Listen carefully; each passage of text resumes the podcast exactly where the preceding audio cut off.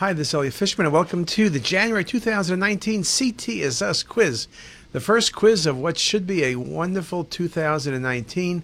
I'm sure you hear the fireworks going off right behind me. We're recording this at midnight, January 1st. I mean, December 31st. I don't know. Anyway, Happy New Year. And we have 10 terrific cases this month, so let's get started.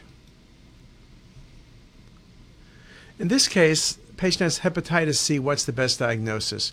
When you look at the axial images alone, you see approximately a 2 centimeter hypervascular mass in the dome of the liver.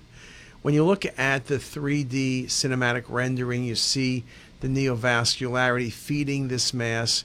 This is just a beautiful example of a malignancy. In a patient with hepatitis C, the likely diagnosis is, of course, a hepatoma. This is not the appearance of a hemangioma, which typically has puddling. This is not the appearance of focal nodular hyperplasia. And this, this could be metastatic renal cell carcinoma in theory, uh, but usually with the METs, you don't see the feeding vessels, you see multiple lesions. And I already told you it's hepatitis C, which was a great hint.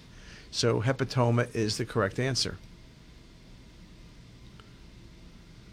This patient had a widened mediastinum on chest x-ray.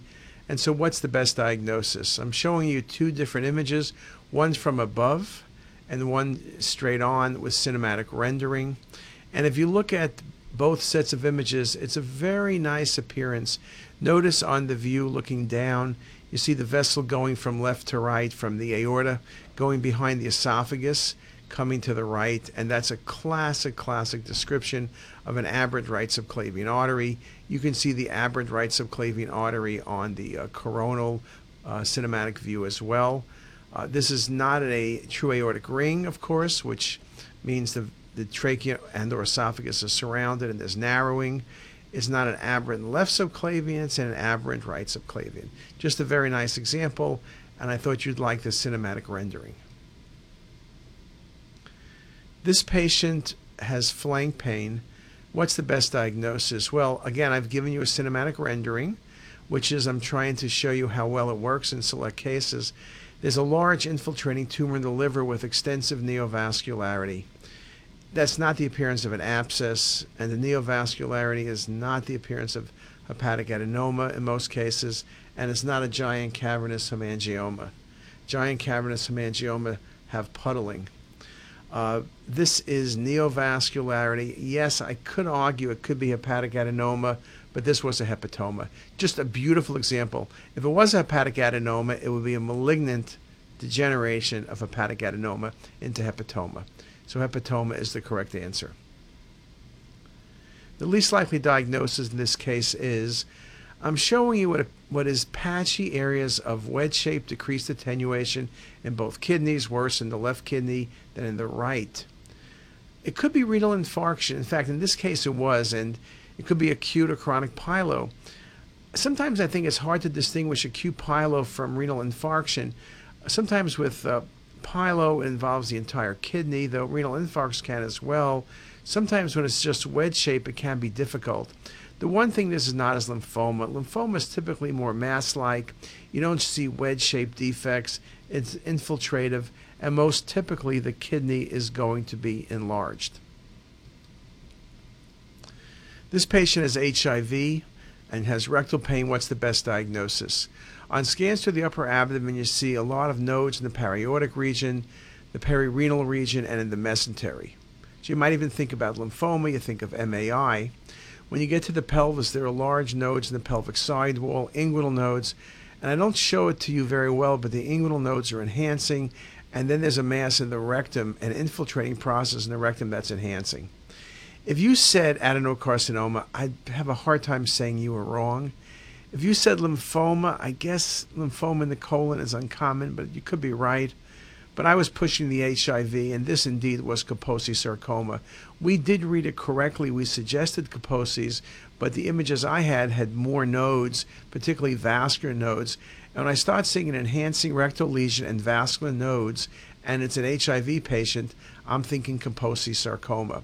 Fortunately, we don't see these cases very commonly anymore. During the AIDS epidemic, they were indeed very, very common. The most likely clinical finding in this patient is And the findings of note are very, very bright adrenal glands. And we lecture about that in the adrenal talk. When you see very bright adrenal glands, you better worry the patient is hypotensive. It's not hypertension. It's not an Addisonian crisis. It's not chest pain. The patient's hypotensive. Sometimes the clinicians know it's an ICU patient, it's a post trauma patient, but in other cases they do not know, and that information is very, very important, obviously. The best diagnosis in this patient wonderful example large spleen with infiltrating process seen on arterial and venous phase imaging. Mononucleosis can give you a big spleen, but not infiltrating like this. Thalassemia can give you a big spleen, and it can have a funny appearance with sequestration. Kaposi is uncommon in the spleen, usually funny enhancement, not this infiltration. An infiltration like this, big spleen, I'm thinking lymphoma. And this was a B cell lymphoma. Just a beautiful example of infiltration. You notice that the venous phase is better at showing the infiltration than the arterial phase but you can see them well in both phases. The most likely diagnosis in this 50ish year old female is there's a vascular lesion, tail of pancreas, which is shown on the MIP imaging as well as on the cinematic imaging. You could consider, based on location, an accessory spleen, but it is brighter than the spleen. It's not an adenocarcinoma, and the kidneys are present, so it's unlikely to be renal cell metastatic. This is a classic example of a pancreatic neuroendocrine tumor.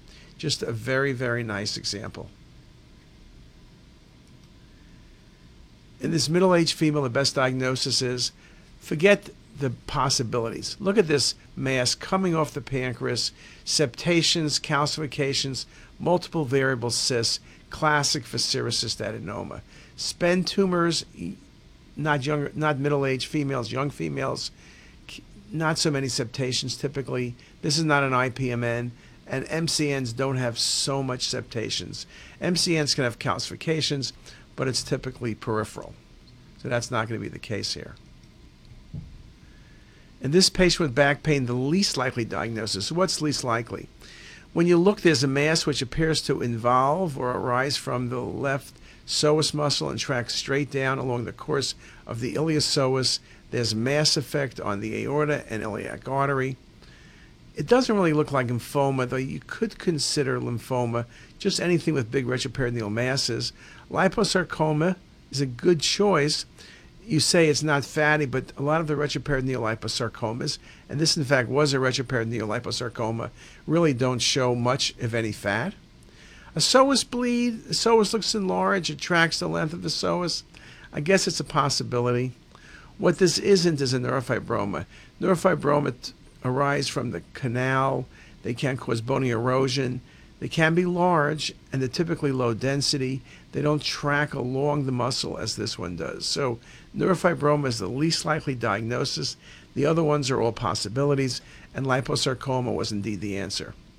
So that's 10 terrific cases. I hope you enjoyed them. And with that, hope you have a great month. Ciao, ciao, ciao. Bye.